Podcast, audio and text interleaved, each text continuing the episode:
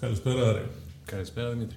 Έχουμε συζητήσει μαζί για την εφηβεία και ότι είναι μία από τις πιο δύσκολες, ίσως πιο δύσκολη ηλικία για τη ζωή ενός ανθρώπου και είναι δύσκολη και για τους εφήβους και για τους γονείς.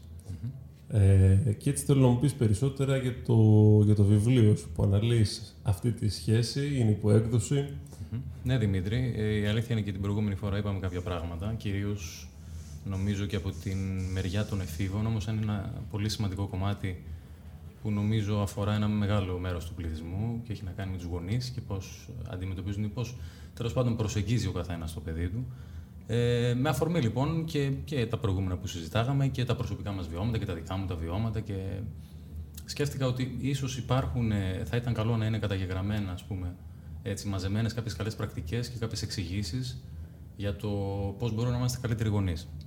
Οπότε είναι ένα πράγμα το οποίο ε, το σκέφτηκα αρκετά καλά, το δομήσαμε κάπως και προσπαθώ και θα ήθελα και σήμερα κιόλας να σου πω δύο-τρία πράγματα που θα είναι και μέσα σε αυτά τα δύο βιβλία, γιατί είναι δύο βιβλία.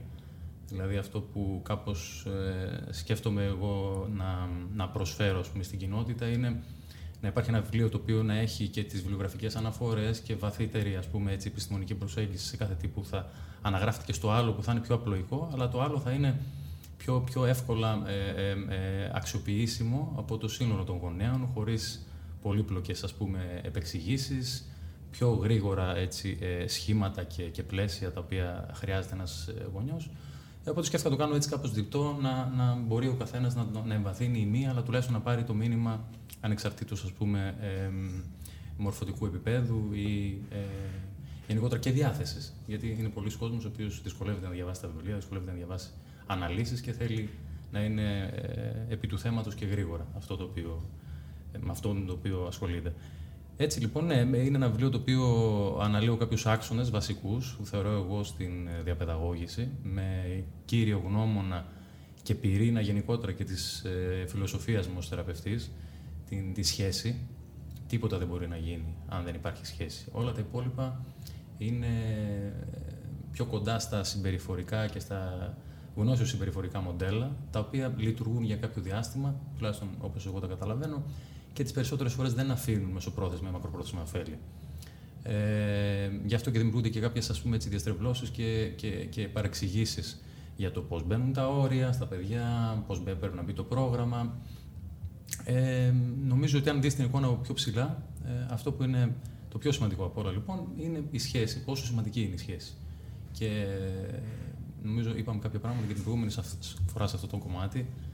Η, η σχέση ως σχέση ε, είναι μια ταμπέλα. Το βάθος όμως, το πλάτος, το μήκος, η ποιότητα γενικότερα τη σχέση είναι αυτή που κάνει τη διαφορά.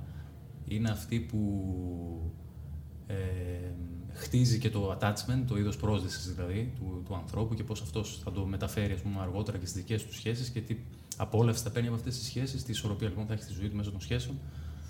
Η σχέση λοιπόν είναι το κύριο, ε, ο κύριος πυρήνας της διαπαιδαγώγησης κατά τη διά μου την άποψη. Τώρα θα μου πεις: OK, εντάξει, ναι, ωραία, πώς γίνεται η σχέση; Αυτό προσπαθώ κάπως να αναλύσω. Υπάρχουν ε, διάφορα πεδία τα οποία είναι προς διερεύνηση από τον κάθε γονιό. Όπως παράδειγμα, ε, οι τρόποι προσέγγισης. Δηλαδή, θες να κάνεις σχέση με κάποιον άνθρωπο. Πώς τον προσεγγίζεις; Αυτό εξαρτάται, ε, προφανώς υπάρχει ένα εξατομικευμένο μοντέλο και το βιψικό κοινωνικό μοντέλο από πίσω και εξαρτάται ε, από την ηλικία του παιδιού, από τον τύπο προσωπικότητας, ε, από τη διάθεση που έχουμε, από το τι μπορούμε εμείς να κάνουμε. Αλλά είναι πολύ σημαντικός λοιπόν και ο τρόπος. Ε, άλλο, άλλο το μπορεί να είναι ας πούμε, μέσω του αθλητισμού, παράδειγμα, άλλο το μπορεί να είναι μέσω των ηλεκτρονικών. Πρέπει σίγουρα πάντως να ψάξουμε να βρούμε διάφορους τρόπους για να συνδεθούμε, για να ξεκινήσει ας πούμε, να χτίζεται μια βαθύτερη σχέση εμπιστοσύνης, κατανόησης. Ε, η γλώσσα επίσης είναι πολύ σημαντική. Πώς λέμε αυτά που θέλουμε να πούμε. Πάρα πολύ σημαντικό κομμάτι αυτό. Γιατί δυστυχώς πολλοί γονείς μιλούν στα πεντάχρονα παιδιά τους με τον ίδιο τρόπο που θα μιλάνε και 10 χρόνια αργότερα. Αυτό προφανώς δημιουργεί ασυμβατότητε. Δεν μπορεί να το κατανοήσει το ίδιο το παιδί ή πολλές φορές μπορεί να παρεξηγείται ένα πολύ σημαντικό κομμάτι αυτής της επικοινωνίας. Ε, η βλεμματική επαφή. Είναι πολύ σημαντικό. Πολλές έρευνες βγάζουν ότι ακόμα και το αν κοιτάς στα μάτια ένα μωρό παιδί, ένα μικρό παιδί, ε, διευκολύνει και το attachment αλλά και την σχέση σε, σε βαθύτερο επίπεδο. Από το να κάνεις κάτι άλλο και απλά να μιλάς και απλά να ακούει, δηλαδή να, να χρησιμοποιεί το ακουστικό ε, ερέθισμα το παιδί μόνο. Ε, άλλο ένα λοιπόν τέτοιο κομμάτι είναι αυτό. Ε, ένα δεύτερο κομμάτι, ένα τρίτο μάλλον κομμάτι, έχει να κάνει με το ε, ποιος είναι ο γονιός. Δηλαδή, τι προβάλλει ο γονιός πάνω στο παιδί. Γιατί για να δημιουργηθεί μια σχέση, το θέλει δύο για να χορέψει ταγκό που λέγει η παροιμία. Ε, το παιδί είναι αυτό που χτίζει ή χρειάζεται να χτίσει την προσωπικότητά του, αλλά ποιος είναι και ο γονιός, πώς μεγάλος αυτός ο γονιός, τι προβολές λοιπόν κάνει στη, στην, στο παιδί του επάνω; Ή ας πούμε οι οικογενειακές επιταγές, πώς εμφανίζονται, είναι πολύ σημαντικές. Αν, αν ξεκινήσει αυτή η σχέση, από ποια ηλικία πρέπει να ξεκινήσει, προφανώς από πολύ μικρή, αλλά μπορούν οι γονείς να ξαναχτίσουν μια σχέση ακόμα και σε μια πιο προχωρημένη ηλικία; Η δικιά μου υπεποίθηση είναι ότι τα πάντα αλλάζουν. Αλλά προφανώς το χρονικό περιθώριο που έχεις μπροστά σου, το είδος του τραύματος που έχει δημιουργηθεί μέχρι τότε, και διάφορα άλλοι παράγοντες. Είναι πολύ παραγωγικό αυτό το φαινόμενο, όπως αν το παιδί έχει επηρεαστεί και από διάφορους άλλους κοινωνικούς παράγοντες. Δεν είναι μόνο ότι γίνεται μέσα στην οικογένεια. Ε, παίζουν φυσικά το ρόλο τους. Ε, θεωρώ όμως ότι αν υπάρχει πραγματική διάθεση από το γονέα, γιατί ο γονέας έχει το μεγαλύτερο μερίδιο της ευθύνης για αυτή τη σχέση, ε, να το επανορθώσει, μπορεί να γίνει. Μπορεί να γίνει. Τώρα όμως, σαν γενική ας πούμε, οδηγία, ξεκινάει από το πρώτο, όχι πριν γεννηθεί το παιδί ακόμα και η φωνή ενός γονιού όταν το παιδί βρίσκεται στην κοιλιά, έχει ήδη αρχίσει να δημιουργεί μια σχέση. Η, η οικειότητα αυτή, αυτού του, του χρώματος στον τόνο της φωνής ήδη ξεκινάει και δημιουργεί μια σχέση. Ε, οπότε το νωρίτερο το καλύτερο. Το attachment πάντως όπως φαίνεται ας πούμε επιστημονικά ε, να δημιουργείται, δημιουργείται τα πρώτα πέντε χρόνια. Δηλαδή ο τύπος σύνδεσης με τους ανθρώπους και το μοντέλο που θα εγκαθιδρυθεί μέσα μας δημιουργείται τα πρώτα πέντε χρόνια. Άρα, ναι, πρέπει, αυτά είναι πιο σημαντικά τα χρόνια, χωρίς αυτό να σημαίνει όμως ότι αργότερα, αν πραγματικά δεν έχουμε. Ε, αν πραγματικά έχουμε διάθεση να το αλλάξουμε, ότι δεν μπορούμε να το αλλάξουμε. Οπότε είναι η, το βιβλίο με τις πρώτες συμβουλές, τις βασικές συμβουλές, θα λέγαμε, μπορεί να ξεκινήσει ένας γονιός, γιατί το, είναι το θέμα του χρόνου νομίζω καμιά φορά τρώγοντας έρχεται η όρεξη. Mm-hmm. Δηλαδή, ξεκινώντας και εφαρμόζοντας κάποιες πρακτικές που δουλεύουν mm-hmm. και βλέποντας μία διαφορά, η άλλη ερώτηση, πόσο διάστημα χρειάζεται να επιμείνει ένα γονιό αυτές τις συμβουλές για να δει πραγματικά αλλαγή; Κοίταξε να δεις. αυτό δυστυχώς δεν είναι ποσοτικά μετρήσιμο όλο αυτό το πράγμα. Και όπως σου είπα και πριν, επειδή εξαρτάται και ποιος είναι ο γονιός και πόσο το δικό του attachment επηρεάζει τη διαδικασία, ε, ε, εμένα η άποψή μου είναι ότι αυτές οι συμβουλές δεν ήρθαν για να, σαν πανάκια, ας πούμε, η οποία θα φέρει το αποτέλεσμα και μετά θα σταματήσει. Ε, θεωρώ ότι ένας γονιός δεν πρέπει να σταματήσει να κάνει κάτι διαφορετικό από αυτά τα οποία και από αυτά που γράφονται και σε, αυτό το βιβλίο. Προφανώς υπάρχουν και, πολλοί, και άλλοι αξιόλογοι και άνθρωποι που έχουν γράψει πολύ ωραία πράγματα εκεί έξω. Αλλά όσο υπάρχει ε, το παιδί και ο γονιός, θα πρέπει ο γονιός να μην σταματήσει να προσπαθεί να είναι το όσο δυνατόν καλύτερο μοντέλο ζωής για το ίδιο το παιδί. Περισσότερη ασφάλεια δίνεται στο παιδί, ανεξάρτητα από την ηλικία, περισσότερο ανεξαρτητοποίηση, αν αυτά τα πράγματα ακολουθηθούν ας πούμε, σε γενικές γραμμές.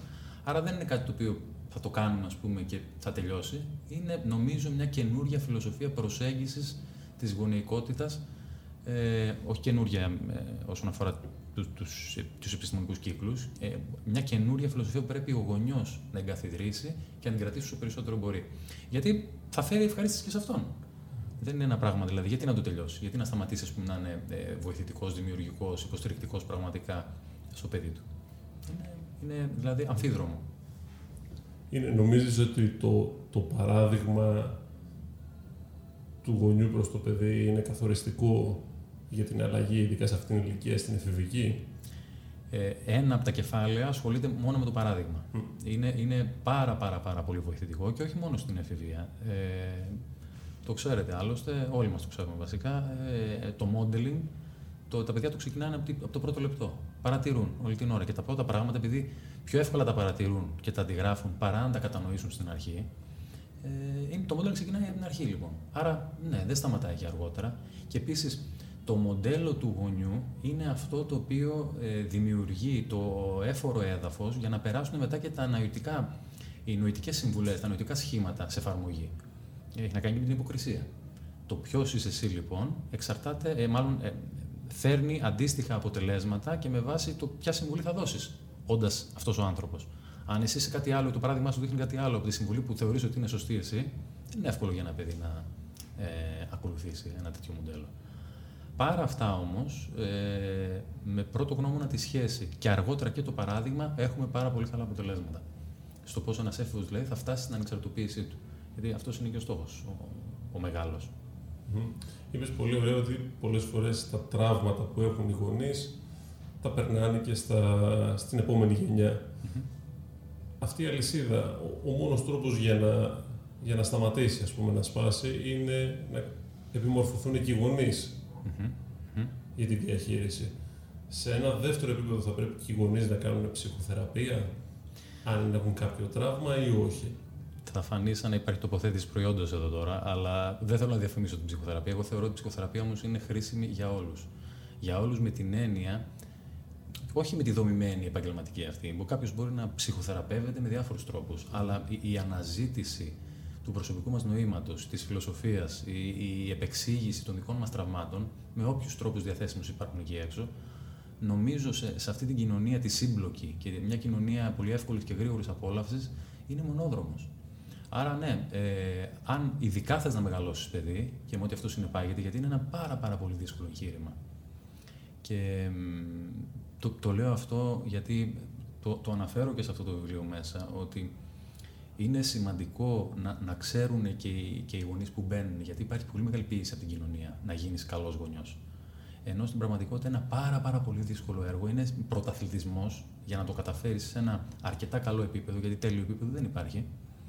Ε, οπότε, ναι. Ε, συμφωνώ και εγώ ότι θα πρέπει να είναι δουλεμένος. Ένας γονιός ο οποίος είναι δουλεμένος, με όποιον τρόπο αυτός νομίζει, και προφανώς υπάρχουν και άλλοι τρόποι εκτός της ψυχοθεραπείας, αλλά η ψυχοθεραπεία είναι ενδείκνυται ε, λόγω έτσι της ευκολίας διαλογικής προσέγγισης η οποίας υπάρχει, ε, νομίζω μπορεί να έχει καλύτερα αποτελέσματα.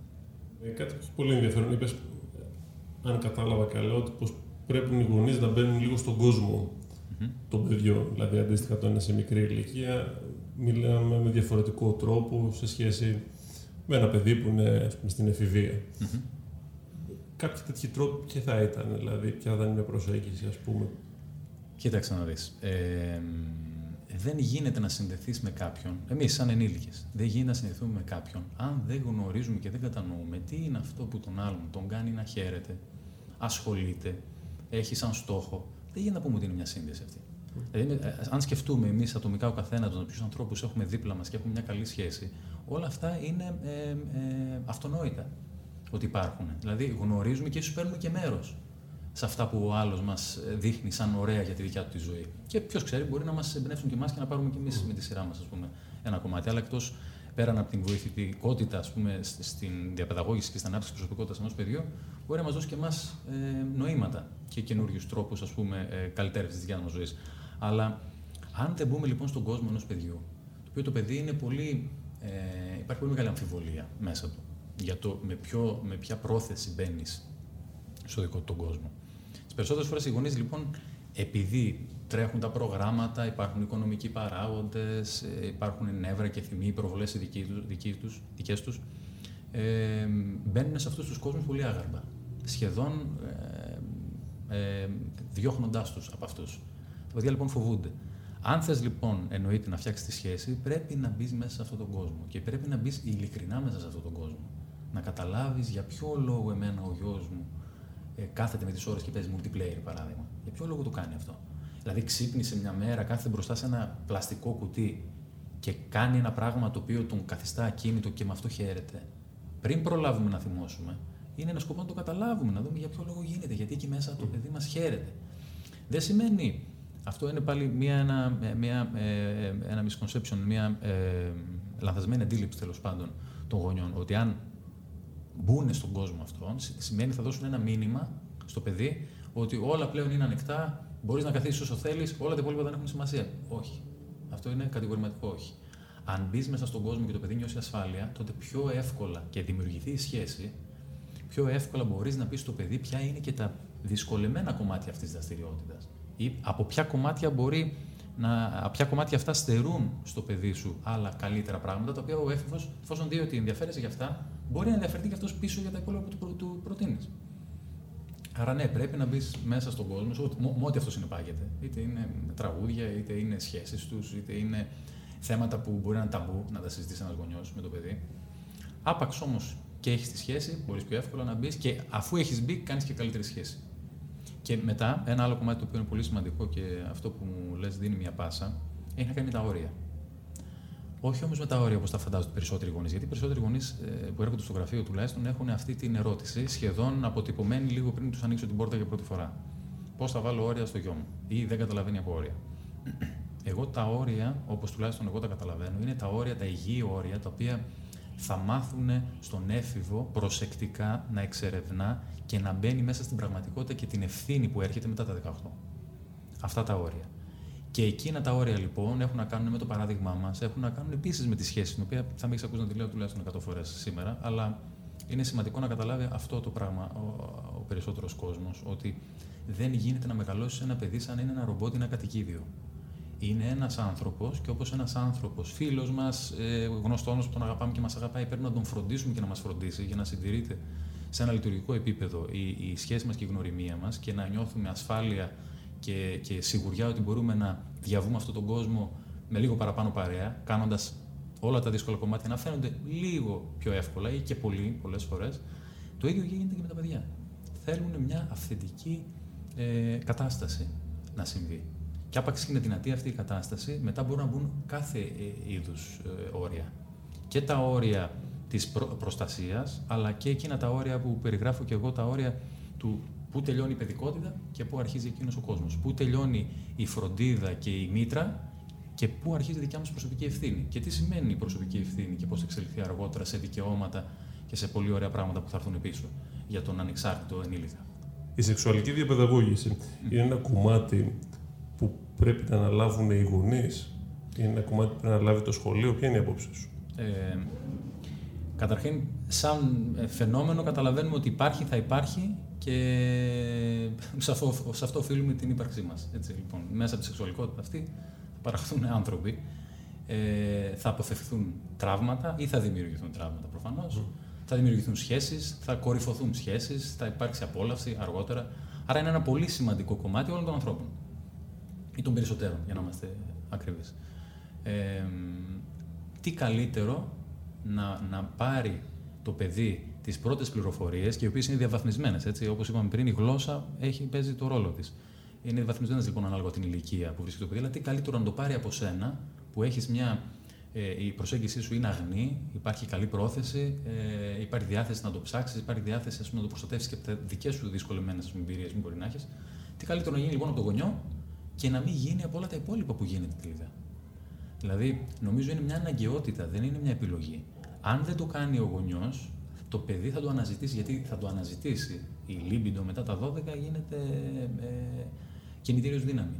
Θα το αναζητήσει από μόνο του. Είναι πολύ σημαντικό γι' αυτό. Θα το ψάξει λοιπόν. Θα το ψάξει στο ίντερνετ, θα το ψάξει σε ε, τραυματικές ε, πορνό σελίδες, ιστοσελίδε, θα το ψάξει σε φίλους που στην πραγματικότητα μπορεί να ξέρουν και λιγότερα από αυτόν, αλλά κάτι θα έχουν να του πούνε επειδή η αυτοπεποίθησή του μπορεί να είναι λίγο παραπάνω και θα δημιουργήσουν προβλήματα.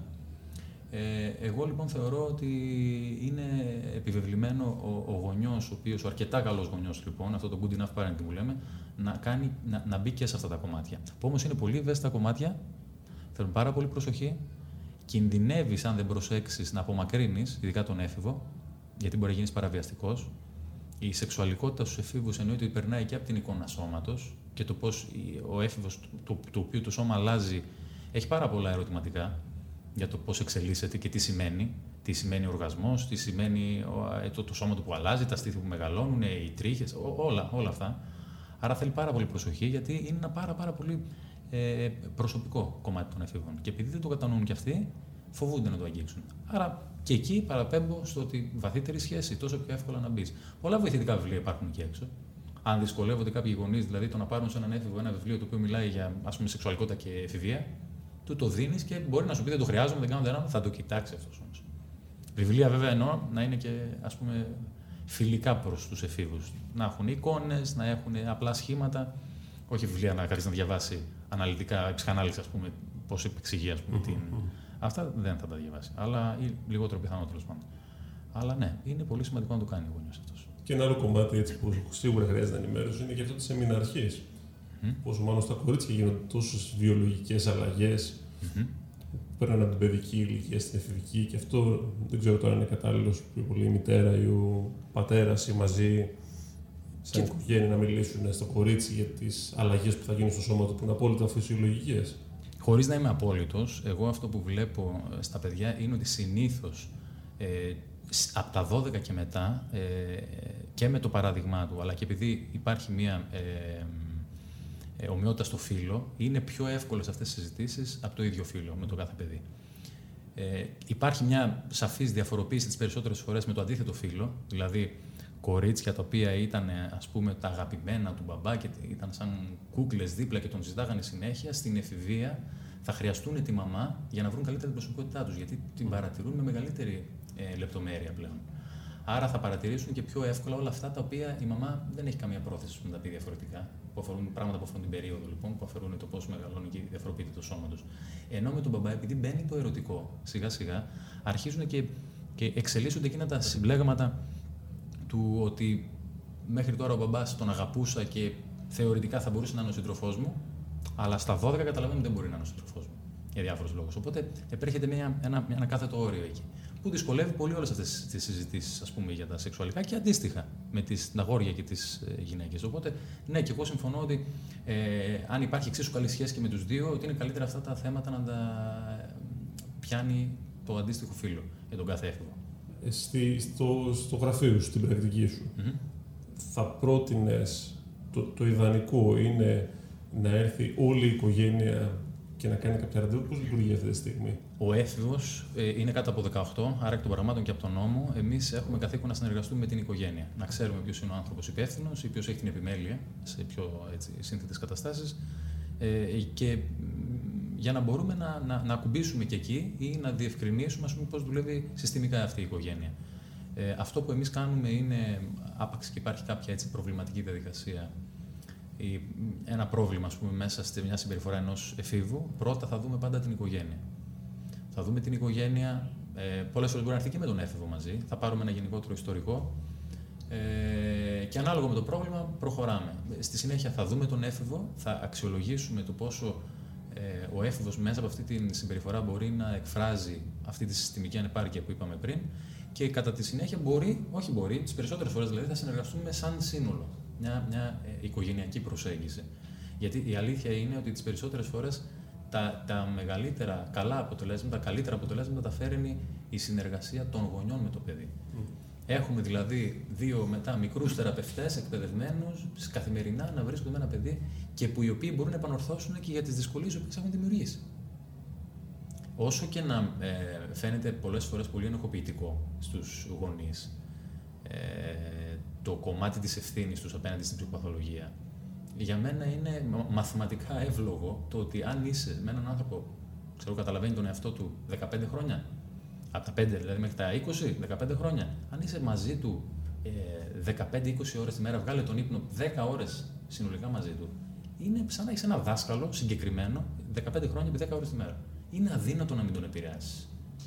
Δηλαδή, πέραν της όποιας βαθύτερης ε, ε, σύνδεσης που έχουμε με τους γονείς μας ε, και αυτοί με εμάς, ε, προφανώς είναι οι δάσκαλοι. Άρα, με τον ίδιο τρόπο, αν ένας δάσκαλος εκπαιδευτεί, μπορεί να φέρει πολύ καλύτερα αποτελέσματα σε συνδυασμό με την θεραπευτική προσέγγιση του ίδιου του παιδιού.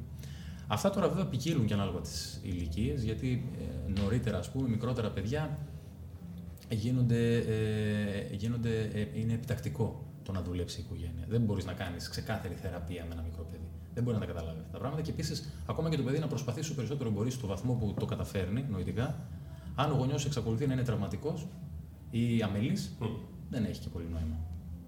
Άρα, ναι, ε, είναι συστημική προσέγγιση. Και τώρα που μου είπες αυτό, αν μου επιτρέπεις, είναι μια καλή πάσα. Ένα άλλο κομμάτι το οποίο ε, για μένα είναι πολύ σημαντικό και το αναφέρω μέσα και σε αυτό το βίντεο που κάποια στιγμή πιστεύω σύντομα θα εκδοθεί, έχει να κάνει με διαχείριση κρίσης είναι σημαντικό να θυμούνται οι γονείς ότι εκεί υπάρχουν ειδικές συνθήκες. Πολλές φορές ε, οι γονείς προσπαθούν να διατηρήσουν το ίδιο παιδαγωγικό ε, στυλ και κατά τη διάρκεια μιας κρίσης ε, επιδεινώνοντα την κατάσταση. Είναι σημαντικό να ξέρουμε ότι η διαχείριση κρίσης είναι κάτι άλλο και εκείνη τη στιγμή το μόνο που θέλουμε είναι να αποκλιμακώσουμε και να έχουμε συνέχεια στο μυαλό μας να μην τραυματίσουμε την σχέση. Πρώτα αυτό. Δεν μιλάω για περιπτώσεις επικινδυνότητας. Πράγματα ζωής και θανάτου προφανώς θα γίνει αυτό πρέπει να γίνει χωρίς περαιτέρω ανάλυση, αλλά δεν είναι οι περισσότερες τέτοιες. Ο έφο μπορεί να γυρίσει θυμωμένος από κάτι και εμείς να είμαστε κουρασμένοι. Και επιλέγουμε να τον εκπαιδεύσουμε εκείνη τη στιγμή για το πώς θα εκφράσει το θυμό του παρά να καθίσουμε να ακούσουμε τι έχει να πει. Δεν είναι εύκολο, αλλά και η διαχείριση κρίσης πρέπει να είναι ένα ξεχωριστό κεφάλαιο σε όλους τους γονείς. Γιατί ο, τσουβαλιάζεται μέσα στο, στο ίδιο στυλ διαπαιδαγώγησης και τελικά ε, μας απομακρύνει από τον έφο. Υπέροχη πληροφορία αυτή, Άρη. Ε, θέλουμε να κλείσουμε με αυτό. Να πούμε για το βιβλίο που θα εκδοθεί σύντομα.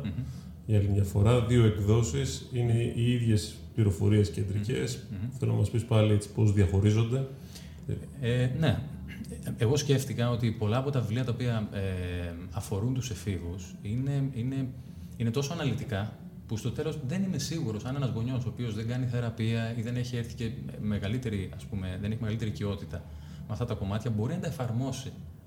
Άρα ε, θεώρησα σωστότερο, κατά εμένα τουλάχιστον, ή πιο βοηθητικό, ας ελπίσουμε ότι θα είναι, ένα κομμάτι του ίδιου βιβλίου, το ίδιο βιβλίο να υπάρχει σε μία μορφή η οποία ξεκάθαρα θα δίνει χωρίς πολλές αναλύσεις αυτό το οποίο φαίνεται σαν να προκρίνεται σαν μια καλύτερη ε, πρακτική και επιλογή ε, και ένα άλλο κομμάτι, το, το, ίδιο κομμάτι μάλλον σε ένα άλλο βιβλίο, το οποίο θα επεξηγείται πώς ε, με διάφορες θεωρίες ας πούμε, και προσεγγίσεις το, το στηρίζουν, ώστε να νιώθει και ο γονιός ε, ε, ασφαλής ότι υπάρχει από πίσω ας πούμε, ε, καταγεγραμμένο και, και αποδεικτικό, ερευνητικό και επιστημονικό πεδίο. Υπέροχα. Σε ευχαριστώ πάρα πολύ. Και εγώ Δημήτρη, ευχαριστώ πολύ. Για άλλη μια φορά.